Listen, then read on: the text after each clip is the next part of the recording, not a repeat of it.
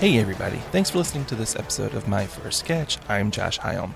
If you haven't done so already, you can subscribe to the show. Apple Podcasts, Google Play, SoundCloud, Stitcher. Get it automatically, make it easy on yourself. It would be really cool if you rate it five stars and leave a review wherever you get the podcast. Like the podcast on Facebook at facebook.com slash my first sketch. Follow along on Twitter at my first sketch. Head to myfirstsketch.com where I'm tr- constantly trying to keep it updated and new information there. Any questions, thoughts, recommendations, feel free to email me at josh at myfirstsketch.com and I'll get back to you as soon as I can. So, as 2019 winds down, I would love to hear your favorite comedy moments from the past year. It could be a live show at a festival like Philly Sketchfest or anywhere else, something that you saw on television, something on the internet, whatever, just your favorite comedy moment of 2019. You can shoot me an email at josh at myfirstsketch.com and I can share it with everyone at myfirstsketch.com and phillysketchfest.com. Let's celebrate some of the fun that we had this year and put a little spotlight on something positive. Today's guest is Andrew Hall, currently a member of the Midnight Gardeners League based out of Washington, D.C. The Midnight Gardeners League will be performing Thought Leaders on Sunday, December 8th at the DC Improv at 7 p.m. Andrew's first sketch is a video called Lewis Crispers from November of 2011. So I'll play a clip of the audio from that video, but for all the context, I very much recommend that you head to myfirstsketch.com slash videos where it's posted. So let's go to the sketch.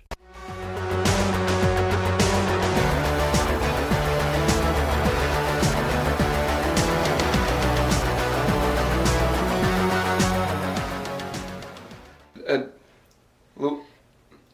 Dear Louise Crispers, dear, dear Luis, we think that you are so cute and so cool and crispy. and fun and funny and hilarious, and So funny. nothing's crispier than you, Crispy. Remember that time you took that picture of you in front of the yellow background with your favorite dog? I remember that. Let's go to that picture right now. Crispy nuggets. You're my favorite. I've Louise never, Crispers. never had a friend like you, and I probably never will, and I cherish every minute.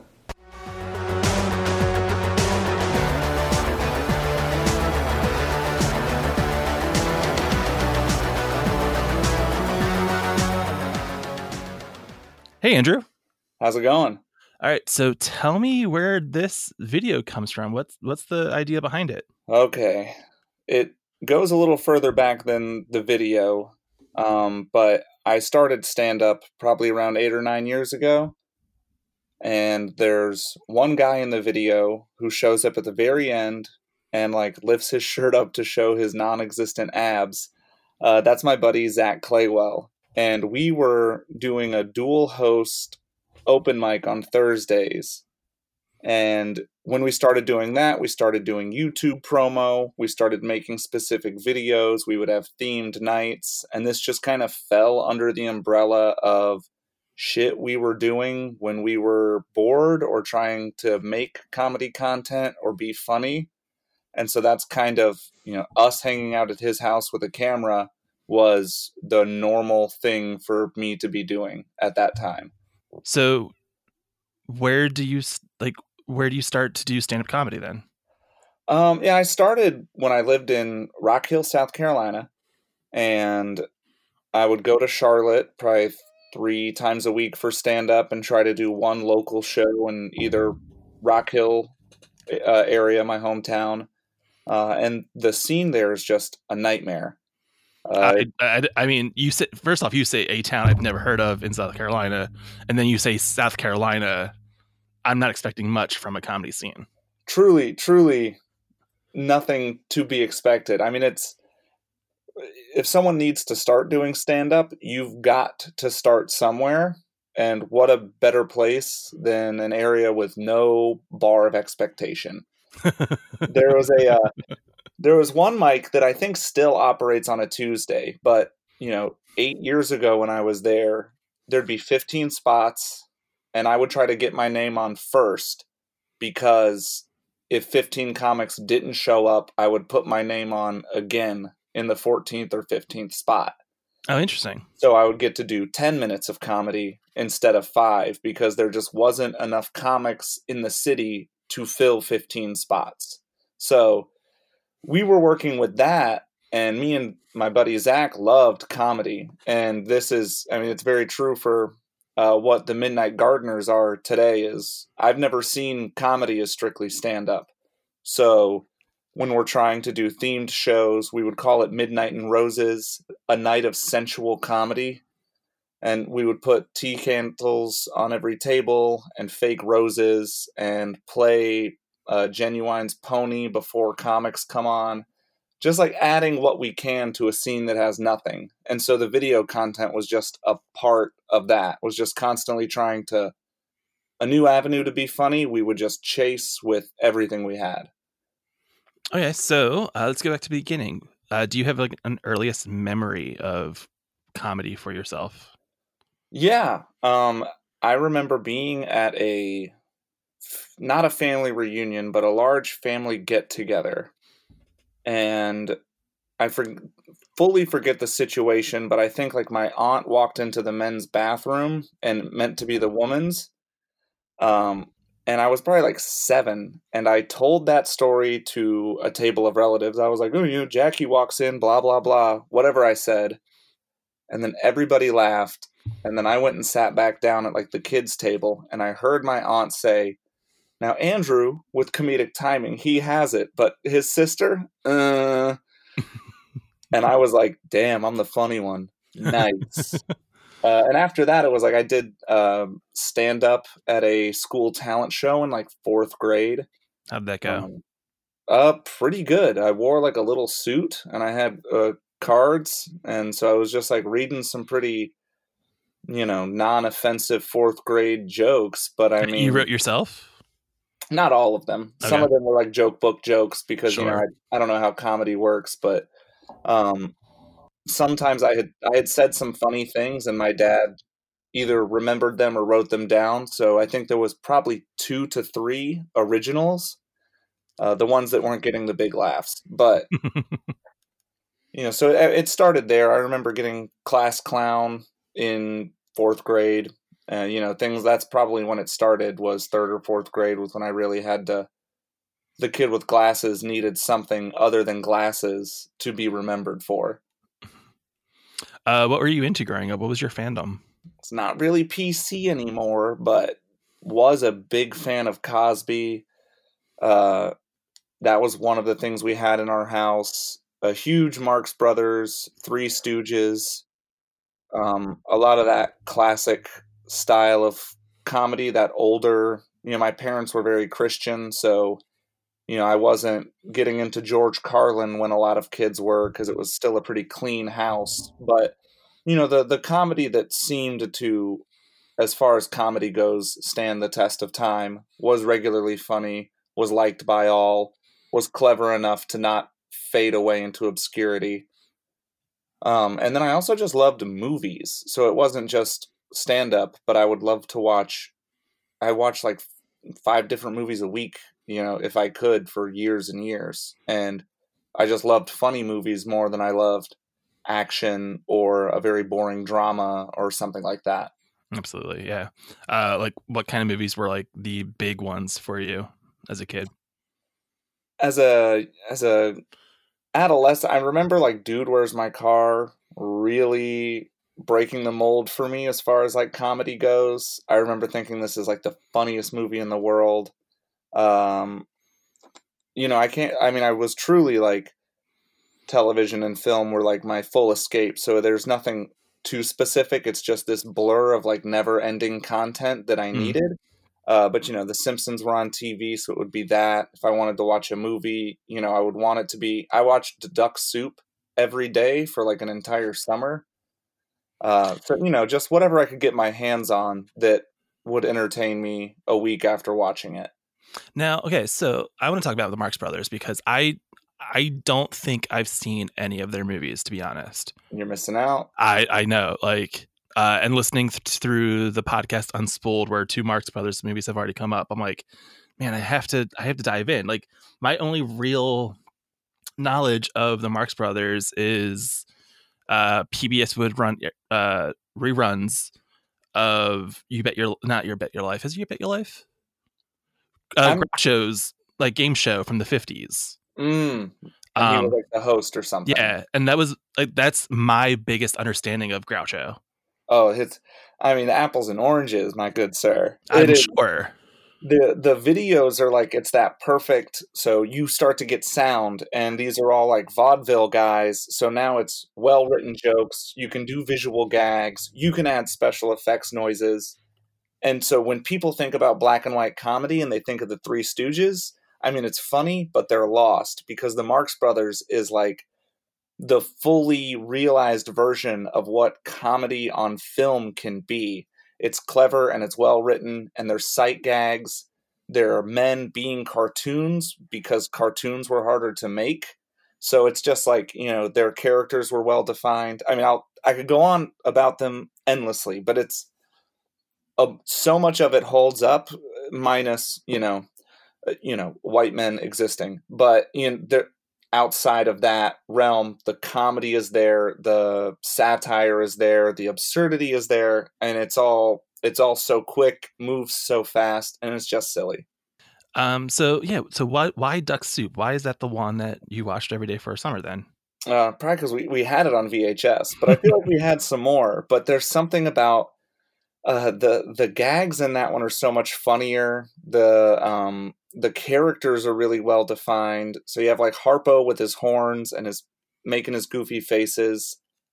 Um, Groucho plays like a dictator of a nation called Fredonia, and he's trying to send them to war. And I mean, I'm too young to really figure it out now, but at my current age, I realize this may have shaped every political belief I have, which is it's all just a sham and a joke, and you know the fools and morons are running it. Um, but it might be the one with the most cohesive storyline, and so you start in a peaceful place, and you see them going to war, uh, but the stakes aren't really high, so it's still the war is funny. Uh, I, I don't I don't know. It's it's just a it's just a one of the better ones where if you strip the comedy away, there's still a story, and if you look at the story, it's worth telling with jokes. Um. And then what is the first driving step to actually get you on stage to do stand up? Uh, um, that's a an interesting thing. It's I've been a performer my whole life, so it was I was in a band before I was in a band. I was you know doing a lot of stuff with a local church, so I would be doing sermons for youth group and sermon planning and giving presentations on things. And then that faded away and i went to this band and this band toured and we did a lot of good stuff. And then when the band broke up i started to do hip hop because i wanted to do music and i needed to do a one man thing. And then when that kind of faded away and lost steam stand up was a thing where i could get on stage i didn't need to rely on other people i didn't have to lug around gear and it wasn't like a 30 minute labor intensive set that i could only do once or twice a month. I mean, I could get up and do it whenever it was available. So it just filled the need for me to get up and perform, which was the main drive for almost every decision I was making as far as what am I doing today and why. Did you do any like theater or anything as a kid?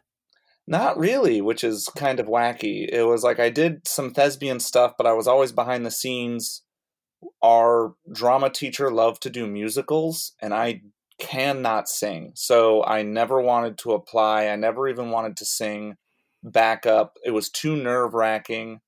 So I just like would avoid that. And it, it felt like every high school production we did was a musical. And I just like, yeah, that's certainly not my calling, but hanging out with the theater kids was. So I was around it, but I wasn't deeply, deeply involved. And for a long time, I thought that's what performing was.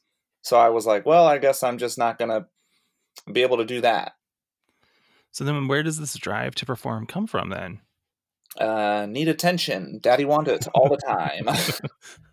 Just simply Um, that. Just I wouldn't say simply that, but it's um, I, I've I've know I've felt out of place for my entire life, and I believe there's a social anxiety element to it where it's like if I'm at a party and there's 50 people in the room, I'm freaking out because that's 49 other people who could be judging me, could be looking at me, could be talking about me, could be talking about anything else.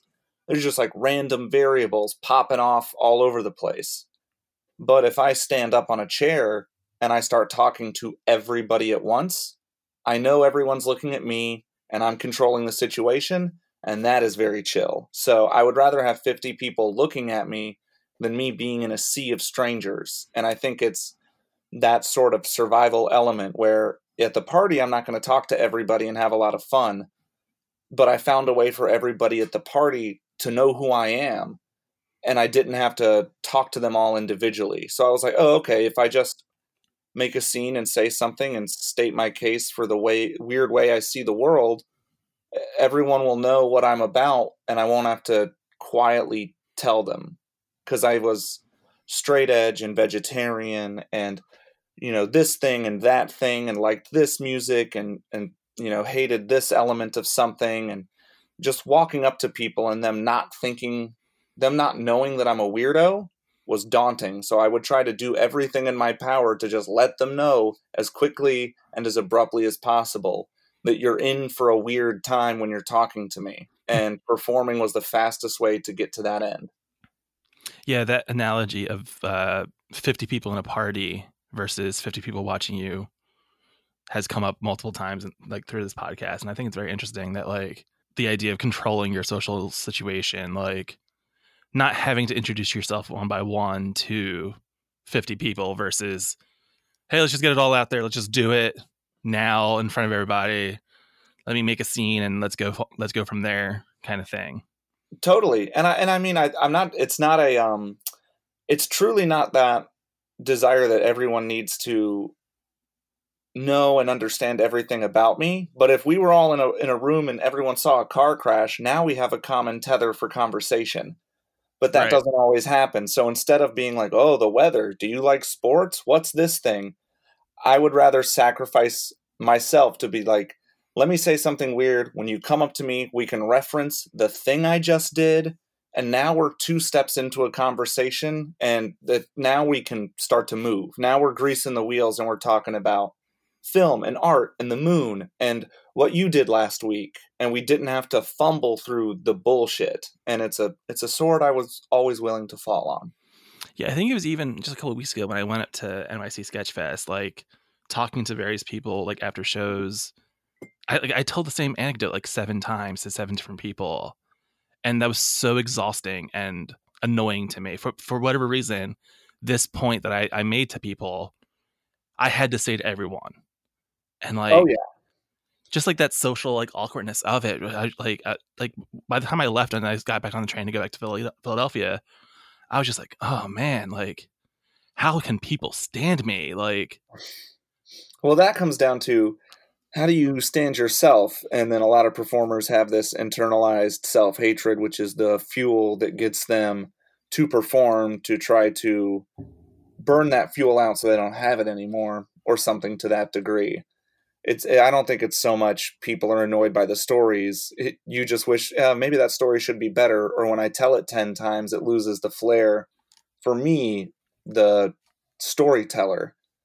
But, you know, it's it's just a damn drag sometimes to just you know some people are can turn it on and turn it off and some people it's just you know oh man if i don't say something this is going to be even weirder and the things i'm saying i don't like but it's the lesser of two evils and there we are here we go so after going through uh, music uh, and do, dabbling in a bit of hip hop uh, how long are you doing stand up in south carolina um i would probably say two to three years. Um, I was bopping around. I was doing my time. It's very um, not mature. There's no checks and balances. Yeah, I, there's certainly jokes I was telling then that I despise and would not be happy if I heard a comic say in 2019. But um, you know, it, it moves and it and it goes. And then there was a day where I was heading to an open mic the Thursday mic to host, and I got in a motorcycle accident and I Oh. broke all the bones in my left arm and shattered my nose and you know cuts and scrapes and breaks, but I made it out. Uh, and then after that, the recovery was tricky, and I didn't have a car, and I needed to get a job, and I took a nice long break from stand up because I was like, what was I rushing to that almost killed me? And it was like, yeah, uh, a not incredible mic that you spend a lot of time working towards, and you know, none of the comics really cared to come see me or double check on me. So why am I giving so much of myself if I'm the only one doing that?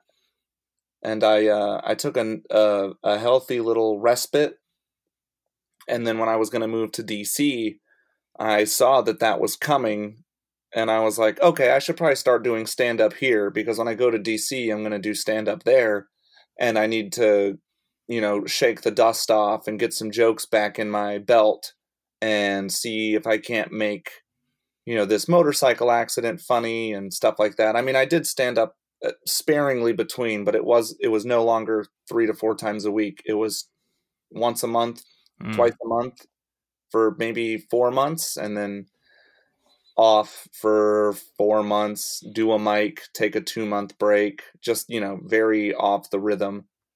Um, but when I knew I was going to move, I was like, I need to jump back in this and start to figure out how everything moves again. And then when I came to DC, that was like the full thing I did outside of work. Uh, so what's your first step of like how do you find the spots in DC when you get there? Oh, you know, a rat knows where the trash is. uh, so it's, I just was like, you know, I go- googling DC open mics, you know, open mic sign up, trying to like, you know, use Facebook to find people or see where smaller shows are. And I also was trying to get plugged into the house show scene.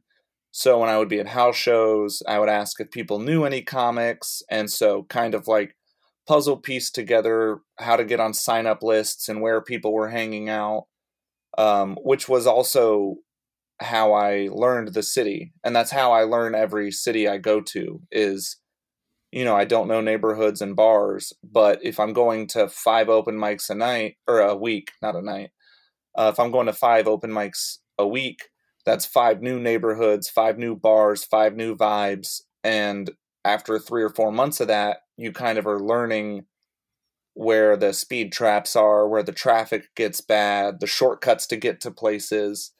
And it's such a better reason to get out of the house than uh, anything else that I can think of, truly. Um, but that's just been, I was just, you know, starting to plug in. Once I did one mic, would ask eight comics, what other mics do you do? Where are they? Pull out my phone. Wednesday, here, here, and here. Okay. Thursday, it's here. Okay. And would just then make it a part of my schedule to do as many of these mics that I can. Do you remember the first stand up joke that you wrote, like as an adult, like going on stage in South Carolina? Hmm.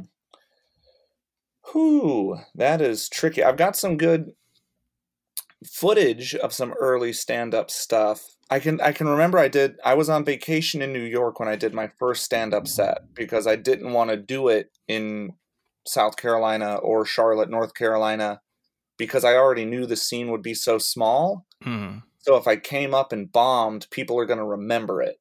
So I went I was in New York and I was like, yeah, I can do nothing here and no one cares, which is the state slogan. and um God, I remember there was certainly a Lindsay Lohan joke at the time that goes to show you how old I am. Uh, Because I was just writing stuff uh, pretty quickly, trying to get something out. Probably a joke about vegetarianism, but I can't. I can remember the joke, the earliest joke that I hate that I wrote, but not really anything that like constantly would like kill because that took a, minute to get to. So a lot of it goes forgotten Yeah. as it should. yeah, the the process of oh this didn't work, let's move just move on, blah, blah, blah, like just keep going, let's just keep generating material, just keep going and Oh yeah, we gotta we gotta bail on this. We gotta finding maybe, something that works. maybe like the first. It might have been something along the lines of um, you guys ever think an Ethiopian would walk by a Pizza Hut and go, "What the fuck are you guys talking about? Oh gosh. This isn't a hut. It's a fucking building full of pizza." Like that, you know. And then that's it. What was that? 20 seconds? I had about 500 of those. Just launching them out of a can and no one asked for. I, I I was expecting that to be so much worse. Like, because I remember like uh when the the UPC uh really became standardized, like in the '90s. There was this awful joke that was going around of like the UPC is actually like a Somalian family portrait, Ah. like which is just awful and disgusting and like Well, so I like for whatever reason you saying Ethiopians and Pizza Hut, I, I was immediately like expecting the worst. And that's like the whole ethos is I was trying to be like, what's you know, this whole white male comic struggle is how do I be offensive without offending? What's taboo that I can touch on to prove I can get my foot into hot water without burning myself? Or whatever it is that people are trying to prove with comedy. And a big part of that for me was being funny and saying things with good misdirects and good twists and good zings. You know, I wanted to keep people on a path going forward and then jump a, a light year away. And that was, I was always a misdirect is the best punchline for the style of comedy that I have like fallen into writing. So mm-hmm. it was like, well, if I start talking about Ethiopian culture or, you know, starvation, famine type of things in South Carolina, people expect me to go very negative and very racist. And I just was like, well, what if I draw the simple parallel between hut and hut? Because Americans are saying hut with no recourse because we're we don't care, you know, and that's I you know, that's certainly not the message that was getting across, but that was the intent in writing is like, what if we called Pizza Hut almost anything else? But that's not the way to make a South Carolina crowd laugh. So you had to like play to your audience. And also, I'm like 20, barely made it out of public high school, not very well educated, never went to college. So, you know, my growth process has been different than most. But as far as like having a full global understanding, I had none. Right. So like and then being oh, I mean, as we're talking about like the first joke and being in South Carolina, like were those rooms constantly like un PC, like, you know, what we would consider like red state humor, Oh, yeah. like and someone that came up like you know, I'm getting the impression that, that you know, there was a religious background, but you also mentioned being straight edge and vegetarian, so that might trick like trick a couple other boxes, but like growing up in that scene, how was that like a bit of a culture sh- like maybe not culture shock's not the right word, but like of you know what you were trying to create versus what others were trying to create. Like, what were your impressions of that? So there was I was certainly trying to create something other people weren't. Uh and that that was you know, that's been the thing I've always been doing. That's not just comedy. That is, you know, being in high school and and not drinking and not smoking weed and you know, listening to this bizarre music and even in middle school being like, you know, getting my ear pierced only because no other guy in school had it. Um so I was always on this journey of being like, I know what I know and I believe what I know. And so whatever other people are doing, I truly don't care. And I probably think it's stupid. Because, you know, I also had a real sense of self arrogance at the time. Um, but there, you know, certainly is a culture shock as far as when people are telling jokes. I'm like, I know that's hack. I know that's garbage. Okay, you you're kind of, you know, I didn't know the terminology, but I was like, oh, you're punching down, you know, and I, I would just call it a bad joke, but now I know why it was bad. But there certainly is a lot of like, you know, the punchline is like, and why wasn't my wife in the kitchen the whole time? Mm. And that type of stuff still gets a pop. And it gets enough of a pop that it positively will reinforce a person to stay writing like that. And so when I was trying to do comedy, that's why we were doing like video stuff, man on the street stuff. We're trying to theme a show in a way that when people come in, it is not it is a new environment that they might not have experienced, but it is still a comedy environment. But something might happen that they're not used to. And hopefully that is, you know, like you're not going to hear a bunch of women bashing jokes or, you know, and that's not to say that I didn't have any or other comics didn't, but we certainly, you know, the white comics that are trying, that are a year into comedy, trying to find a way to cleverly say the N word are not getting time on these mics. So, you know, we're we're doing our part to weed out some of the bad, uh, but you know, it's also hard when you have a group of 10 and you need 8 comics for a show and 5 of them are dog shit people. Yeah. You just kind of, you know, a little bit of sugar with the poison. But you know, there was certainly a big I'm was an alien in the scene. There was a lot of I'm learning this with you, but I'm looking at it in a way that you guys aren't and that's what truly that's why I'm still doing it and a lot of people there aren't cuz I was chasing something a little bit bigger than the laugh of the night. So then as you head to uh, Washington DC, uh, let's talk about how your story enters with the Midnight Gardeners, which is so, how I know you from. Yeah. These wild boys were just out here cutting up. Uh, no, it's um, I was doing stand up here for about a year, and all the other guys were probably doing it for a year or two years here.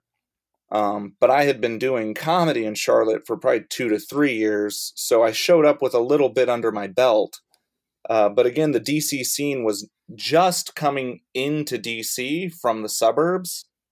So a lot of the comedy used to be in Fairfax, Arlington, Alexandria, Montgomery County, and none of it was happening within the District of Columbia. And when I came in, that's when a couple mics started to pop up in the District of Columbia itself. I remember doing Big Hunt when there's like eight audience members.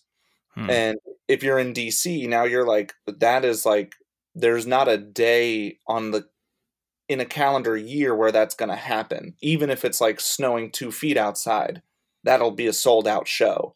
And so it's like that was one of the first places that was really successful. Um, but I was out here running to these mics, trying to put together this scene, trying to do two a night, three a night, one a night, take a day off, do two more, like all the other young comics were. And um, I remember I was at a brewery show in some somewhere. I couldn't tell you where. I remember what it looks like inside. Um, but I saw Max Wolfson doing some comedy, and I was like, this guy's always funny. And he was wearing a Beastie Boys shirt that was in the same font as the New York Knicks. And I was like, and this guy's a fucking virgin. That's hilarious. so, um, but it was like after the show, I was like, hey, that's really good. I actually like a lot of the stuff you do when you're doing mics. And he was like, yeah, no, yours, your stuff's funny. And I was like, oh, no, blah, blah, blah. We both hate ourselves. Uh, and I think Pete Musto was like running the mic. And so us three talked for a good bit. Um, and then when I would go out to mics, I would talk to them more than a lot of the other comics just because it was like that vibe. When there's 12 comics in a room, I'm not going to hang out with all of them equally I'm going to hang out with the guys that are like Pete is always wearing a comic book t-shirt or a parody of a comic book t-shirt and I used to spend like a hundred bucks a week on comics. So we would gab about that. Max likes the same cartoons like Futurama and The Simpsons that I like. So we would do that. Kevin Titt has punk tattoos. I used to live in punk houses. I've been in a touring band. So we would always talk about music and stuff like that and uh, they had a text, the four of them. Um, and Max tells the story where he's like, and I felt like I was, I wanted to add Andrew, but I didn't know how the other guys would take it. And I'd be like, I think we're all in the same vibe. And he just kind of threw it out there and he was like, hey, Andrew's going to help talk about this comedy thing. Or like it just introduced to a group text that was goofy. Mm. Uh, maybe we were planning a video. I don't remember why. Um, but then once there was the five of us in a group text, we just started riffing and rolling, and we are all kind of on the same page as far as like stand up is fun, but it, this isn't the only thing we're all trying to do. And that sometimes sounds foreign to people that are like, I'm a stand up. I go out and I do my mics and I do my time and I write my jokes. And I'm like, yeah, cool, but what about videos? What about sketches? What about satirical songs? And they're like, no. And you're like, fine. I don't know what to tell you, but I'm going to miss this stand up mic because we're going to film a stupid Instagram bit. And so that probably started two and a half, three years ago. Okay. Where we were able to like, you know, do sketches at the one sketch show in DC. And then we're all bouncing ideas off of each other in a group text. And then we tell that bar we want to do a night where we do like a 70 minute show. And they let us and then we have fun and we retool that show and we make it 90 minutes with our guests and then we do it again. And then we're like we can take this on the road. So we started touring these shows on quick little 3 to 5 day tours you know up to Maine and back down up to Pittsburgh and back down just doing the same show over and over again in some janky places and then we would try to do it once a month in DC, every other month at two different places. But we made sure to let people know this is a themed sketch show with videos, PowerPoints, music, and stand up. And people are like, "Damn, you put all of that in a show?" And we're like, "Um, I I guess that wasn't really our goal, but we wanted to make we wanted to make shows that we would want to go to because we'd been all going to stand up for two and a half, three years now, and it's the same comics and it's a lot of the same jokes. You know, I don't want to know this person's opinion on DC weed laws. That's a joke premise that has died. And so we're like, well, yeah, we're going to try to create something a little bit different, that's more engaging, that's more fun, that showcases people who aren't stand ups, who are writing comedy in their houses, people who are doing After Effects animation, people who are doing character work. There's no outlet in DC, and that's what we wanted to do. And if there's no outlet and we're already doing it, we might as well create the outlet. And so that's just kind of been the process for the two and a half, three years we've been together, kind of churning out content. I mean, you had mentioned like the five of you just basically getting together and deciding, you know, to do a show as the five of you like how does that first show go? Like um comparative to like you know the the open mics that you've been performing at and whatever else is happening in the in the city? So i might i might have my facts wrong because my short term and long term memory are nothing. But i remember we we did our show premises the first show I think we did, or the first show I really remember us doing, was in like an art gallery space that was a friend of Pete's. And the theme was that we lived in a bunker. And it was like written out sketch. And we, you know, somebody's using all the toilet paper. And we're setting up the premise of being like, nuclear war has happened. And we're going to be down here for two months. And antics will ensue and then we would do I think maybe five to seven minute sketches with this premise, and then we would leave stage and bring on a comic that isn't in our group. And then one of us would do comedy. And then they would get off stage and we would do another sketch. And we did like three sketches and six comics, something like that. So we had a comic start, did a sketch, two comics, did a sketch, two comics, did a sketch, and a comedian close out. Okay and we took that concept to a couple different places. I think we do, we did that show 3 times. And that's the thing that we love is the more times we get to do a show with a theme, the better it gets. And so from there, we were like, okay, well, now we could actually write it to do individual bits. I want to do this character. I want to bring a PowerPoint. Okay, next show. You'll do a PowerPoint, you'll do a thing, and we'll do a three person sketch. Done. And so then we started looking at shows as, you know, seven minute segments. Is this stand up, character, sketch, stand up, music, PowerPoint, stand up, you know, and that's how we kind of started to carve these things together. How much would you like say your time is divided, your comedy time between doing stand up now and doing sketch, other forms?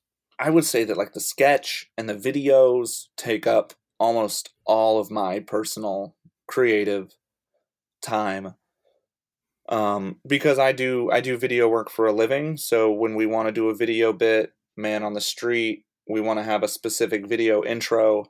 I'm always down to shoot and edit it. Um, that's kind of the skill set I want to hone. I do stand up because it's fun and I love it, but at the end of the day, I don't think I'll ever have the desire to, you know, mortgage a house on stand up money because right. I know the type of dedication that takes and I know the type of life that is. And I have so much more fun paying my bills doing video uh, you, that I don't really want to mess up that balance. But at the same time, I've never paid my bills with stand up, so I might love that even more. But it seems like a chapter that will go unread, which is fine. Um, hmm. But you know, stand up is maybe maybe once a week at this point. You know, and a lot of the character stuff I do is like, you know, I'm writing jokes, but they're written for a character. So there's good setups and punchlines. But my name is Todd Twix, and I'm a time traveler from the Terminator universe. And, right. you know, those jokes only work when I'm in like a torn up, shitty leather jacket talking about what happens if Elizabeth Warren's cyborg is elected for another 20 year term. You know, like whatever this weird universe I created is it doesn't work uh, doing stand up. I don't have enough current metro and dating jokes to really, you know, supplement, you know, because the character is on a deadline and it's what I have the passion for. And so, you know, comedy is, I do write some stand up jokes and I get out there when I can, but it is certainly a secondary function of comedy for me at this point, and I think rightfully so. Did you expect that when you got started as doing a stand up? No, that you would that another form would take over? No, not at all. I mean, well, and that in a way that's what I wanted, uh, but to get what I want, that's unheard of. So it's it's been like um, it's different now in 2019. But when I first got to DC, you know, my thing was I want to kind of be the Judd Apatow of whatever scene I'm in, which is like, yes, I do stand up. I I am funny, but I'm more interested in the matrix of comedy. If I'm around four of the funniest people I know, that's great. I'm not in competition with them. I want to boost them. I want to put them in a video because I've been doing video for such a long time too. And if I write a sketch, I'd rather write a sketch with a friend in mind who can crush these jokes or have a friend come to me with jokes and me help turn that into something that works on camera because that's different than stand up. That's what I've always wanted to do and I but at the same time I never was telling myself I want to do this in a way that you know looks like this. I need to have my own show. I need to have my own channel. I have to be in charge of this. I'm just like a loosey goosey guy and I'm like hey, if the opportunity comes, I'll take it. And I'll try to create the opportunity but it can look like anything. I'm not here to do one thing or another. I'm just here to make sure whatever I'm doing, I'm doing well. And now, you know, I look back and sometimes I'm getting Facebook reminders. Two years ago, you were sharing this, uh, which was a tour we did, and the theme was that we were going to found our own new nation. And I remember that theme being good. I remember the work we put into the videos. I remember how silly it is. And I can't believe that that was two years ago. And we're making no money, just going out there to get this off of our back, just going out there to hang out as friends. And now we're doing like shows at the DC Improv where people are paying money and we get to keep the money they pay. and I'm like, oh wow, you know, I wasn't doing this so that I could do a show at the DC Improv or so that, you know, I demand that when we do work, we need to get compensated because that's what artists and consummate professionals do. Man, I'm just out here trying to like be funny and like be funny with my friends and give an opportunity for you know people who are kind of obscured in the comedy scene to have a chance to really shine in a way that stand up open mics as they run are not giving people a chance to shine. And i'm getting to do all of that and it yeah i wouldn't change it. It certainly was a goal but i didn't know it would look like this and i'm happy it looks this way. Uh, you mentioned your shows at the dc improv and i know there's one coming up. How would you describe the current iteration of what a Midnight Gardeners League show is like? Exhausting. Uh, so we do a different themed show every show. Uh, we might reprise a theme, but the sketches will change, the format will change, the narrative will change, but we might keep the core tenet of an idea. Like our most recent recent show was a night of fine dining, and so that's a theme we've done before. Um, but the first one, I was the maitre d, and I introduced different elements of a five star restaurant. The one we did at the DC Improv, Pete was the main chef, and he was a celebrity chef opening his ninth attempt at trying to not go into Chapter 11 bankruptcy. And so the food critic he had to impress was also his wife, things like that. So uh, this month, the theme is a late night talk show called Thought Leaders, T H O T. And yeah. it is a uh, me and Max are hosting a late night talk show as two idiots, which isn't a stretch. And we want to learn things, but instead of going out and learning, we decided to create a space where people could come to us. So we're going to do monologue shtick. We're going to do uh, you know segments between bands and stand-up comedians and sit down interviews with characters. And there's a you know we're going to do thought experiments you know things like that.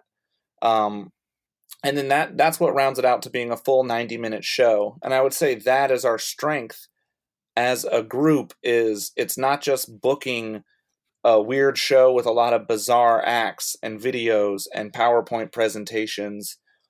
We spend a lot of time conceiving of the theme and making sure that our job as the Midnight Gardeners is to set up the explanation and the flow of the show so that every act we have on it is able to execute what they're doing perfectly. So it doesn't just seem like chaos, it's not random acts our comedy and our sketches and our reason for getting up there is so that we can explain the concept of the show with jokes and continue to keep that narrative alive throughout the entire show while giving it a three act structure with heroes and villains. Okay. Um, and, and we're trying to put like, all of that on a bumper sticker so people know what we're doing. I'm always curious. Do you have a, a favorite Saturday Live cast member? Favorite cast member? Ay Dios mío. Um, I remember, man, when I was young, I I was part of the Will Ferrell generation. Uh, that yeah. that's when like SNL was like really talking to me, uh, and I still loved like Sandler and Chris Farley and the David Spade era of it all, but um, you know they're like a juggernaut of sketch for sure but like the amy poehler tina fey era was like when i was piped in and paying attention um but favorite favorite cast member i don't know i mean i guess i would say will ferrell because he got a lot of the attention um mm-hmm. but it mm-hmm. was like all of them together with the sketches they were doing like the show felt so good all the time right. so it maybe i'm like that's my era but i can't think of one specific person you know because i loved chevy chase i loved eddie murphy but you know at, as i'm learning and as our culture is demanding as it should you you don't stay a hero forever unless you're really working towards it. And so to say Eddie Right. Murphy was my favorite means yeah, his sketches from X amount of time ago were okay. Uh, but he hasn't put out a good movie in 20 years. And if you watch his stand up specials, you know, the first 10 minutes are him saying the F word. It's And I'm like, oh, Yeah. cool. Like, I liked getting in the hot tub, but is that a hill I'm willing to die on? No. Same with like Chevy Chase. And you're like, good at that era. The National Lampoon stuff was killer, but, you know, him being a bother on community and being old and not releasing anything and still staying in his ways, you're like, oh, you're not really a comedy hero, but you got good bits. So, Yeah. And, you know, similar to like, it's hard to say, I love Will Ferrell. And it's like, okay, out of his last five most recent movies, which ones were good? And that's when I start to break a cold sweat because I don't think that, what, what is it? Dr- ride along or something? You know, like, uh, uh he did get hired yeah, betting the house. Holmes and Watson. I'm like, uh, no, pass. yeah. Which is a bummer, but uh, that era for sure was my time. it's the like this is something that I haven't really processed, but I've been like now that you mentioned it, you know, with Eddie Murphy, with Will Ferrell, the idea that as these performers and creators get older, their target audience stays the same age and you age out of that group so quickly. Like you know, like there was a there was a point where I was in that sweet spot for Will Ferrell movies. And I'm not anymore. Like those Will Ferrell movies don't like the new Will Ferrell movies don't speak to me I, and I, at all. I don't think they speak to anyone. And I think that that's part of the problem is like when you're making good art, you are making it despite your environment. You are working flipping bagels at three in the morning to get home and finish your script or make your painting or get on stage and tell your jokes. And you know, when you've got 10 bedrooms and 12 bathrooms and you wake up and you're like, okay, I got to be funny, it's like, man, It's, I feel like it's just got to be harder. And it's not just money, it's like the, the, the tenacity to prove yourself at SNL is a fire that will burn inside of you. And then 20 years later, what is Will Ferrell or Adam Sandler? You know, what are they really trying to prove?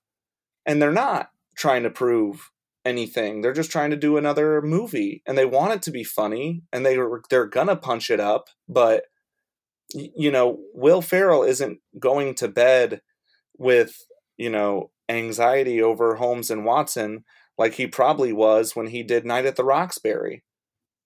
Right. And you know, you're just Yeah, like it's that's that's that's part of the you got to keep giving a shit, and it, that's just harder to do the older you get, and certainly the more successful you become. yeah, it's that old um Simpsons episode where Krusty goes back and tries stand up comedy again Yeah, because he's a sellout and he's like, "What's the deal with my butler not getting the schmutz off my garter belts?" Like, you know, like I, I I definitely feel that way where there's a level of success where your real life doesn't matter, like is no longer relatable, and you can't glean comedy from it. precisely. Or you you uh, are comparing yourself to the you in your past, and you're like, okay, well, this was funny, and this is how I see humor, but you're not looking at comedy is not you; it's a thing you're taking part in. And you know, for somebody like Jerry Seinfeld, who dates 17 year olds and is a real piece of shit, uh, to say that college campuses are too PC, well, that's just because you don't want to write better jokes. You just want to write the jokes you write, which is fair and comes with consequences, such as people thinking you're not funny or not trying or not doing anything worth time, which is true for people who are involved in comedy or staying abreast to comedy in a way that he isn't. So, Yeah, and his his audience was never college students to begin with. So why would you think? well, right, but when I hear you're 60 years old, why would you want to go back and like care about that audience at all? Right. And then, well, it's just when I hear a, a white male comic say, you know, people are getting too PC, I'm like, oh, okay, so when your punchline is the word tranny and people don't laugh, you think the crowd is wrong? Or Right. You're a bad person and you're not aware that you're punching down because you don't have queer and trans friends because you're a rich 50 year old who thinks it's okay to date 17 year olds or whatever their specific situation may be. Uh, but, you know, and that's what I feel like with Dave Chappelle. He's like, y'all are being too PC. I'm like, no, you're writing the jokes you would have written in 2000 and it is not the year 2000. The end. Like, Yeah. be better. If you want to be the best, be the best. But currently, as it stands, when when you compare the trans journey to saying somebody who is Asian self-identifying as an African American, you don't understand the trans journey. That's why that joke sucks. It's not because it's about trans people, it's because you're ignorant. yeah, you're totally not paying attention to what's happening in the world. Right. And and and, Um, and honestly, like wh- who, who can blame him when he is here's my 20 million dollar special and I literally could fart into the mic and people will still eat it up because of my clout. Like what you you know, like it when you want to lose weight, you're really into working out. Once you lose the weight, you're kind of like, great, now I just maintain and it, it you know, it, comedy is different. You have to keep pushing even when you don't need to push. Uh, so you've come from the world of stand-up comedy. Uh, you have this collective with the Midnight Gardeners that produces a show on a fairly regular basis and perform. You know, Mm-hmm. uh, creates a ton of material. What is something that, uh, a piece of advice that you would give to someone that's new to the comedy world? Um, someone new to the comedy world is how you keep going. Like truly, don't stop.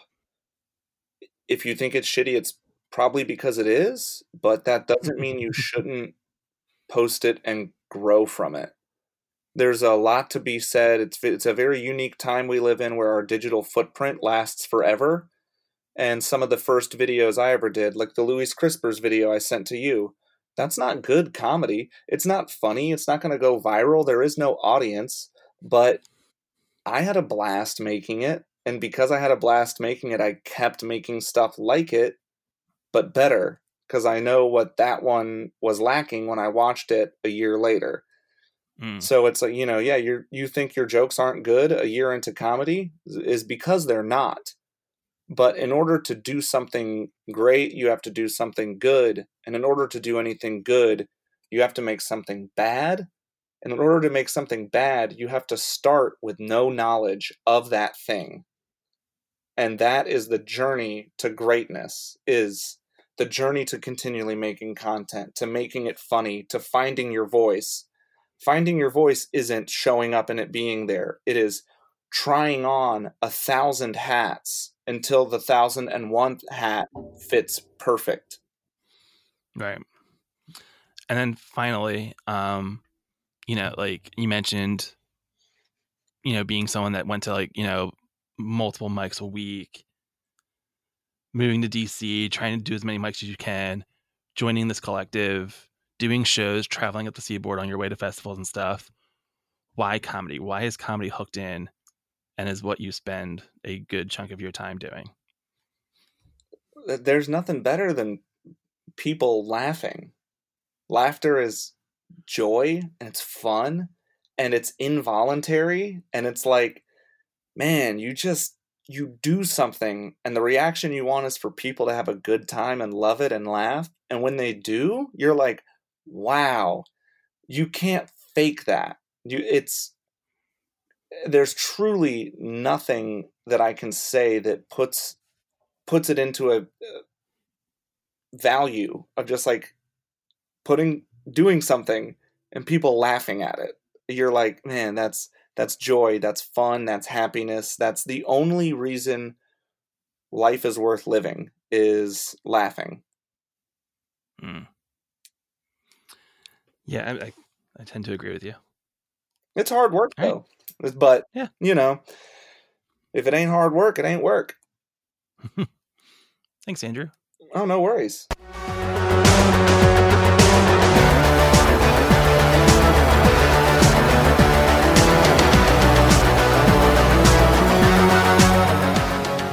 Andrew and the rest of the Midnight Gardeners League will be performing Thought Leaders at the DC Improv on Sunday, December 8th at 7 p.m. Find more information at midnightgardenersleague.com You can follow them on Instagram at Midnight Gardeners, on Twitter at 12 a.m. Gardeners, and on Facebook at Midnight Gardeners League. My First Sketch is a Philly Sketchfest production. You can find out more information at phillysketchfest.com, which is slowly being updated and renovated. Follow Philly Sketchfest on Instagram at Philly Sketchfest, where you might have noticed a little teaser for next year. The music on this episode is by the band Nono, which you can check out at nonoband.bandcamp.com. Like my first sketch on Facebook, follow the show on Twitter, rate, review, subscribe wherever you get your podcasts. This is Josh Hyam. Thanks for listening. Go see some comedy.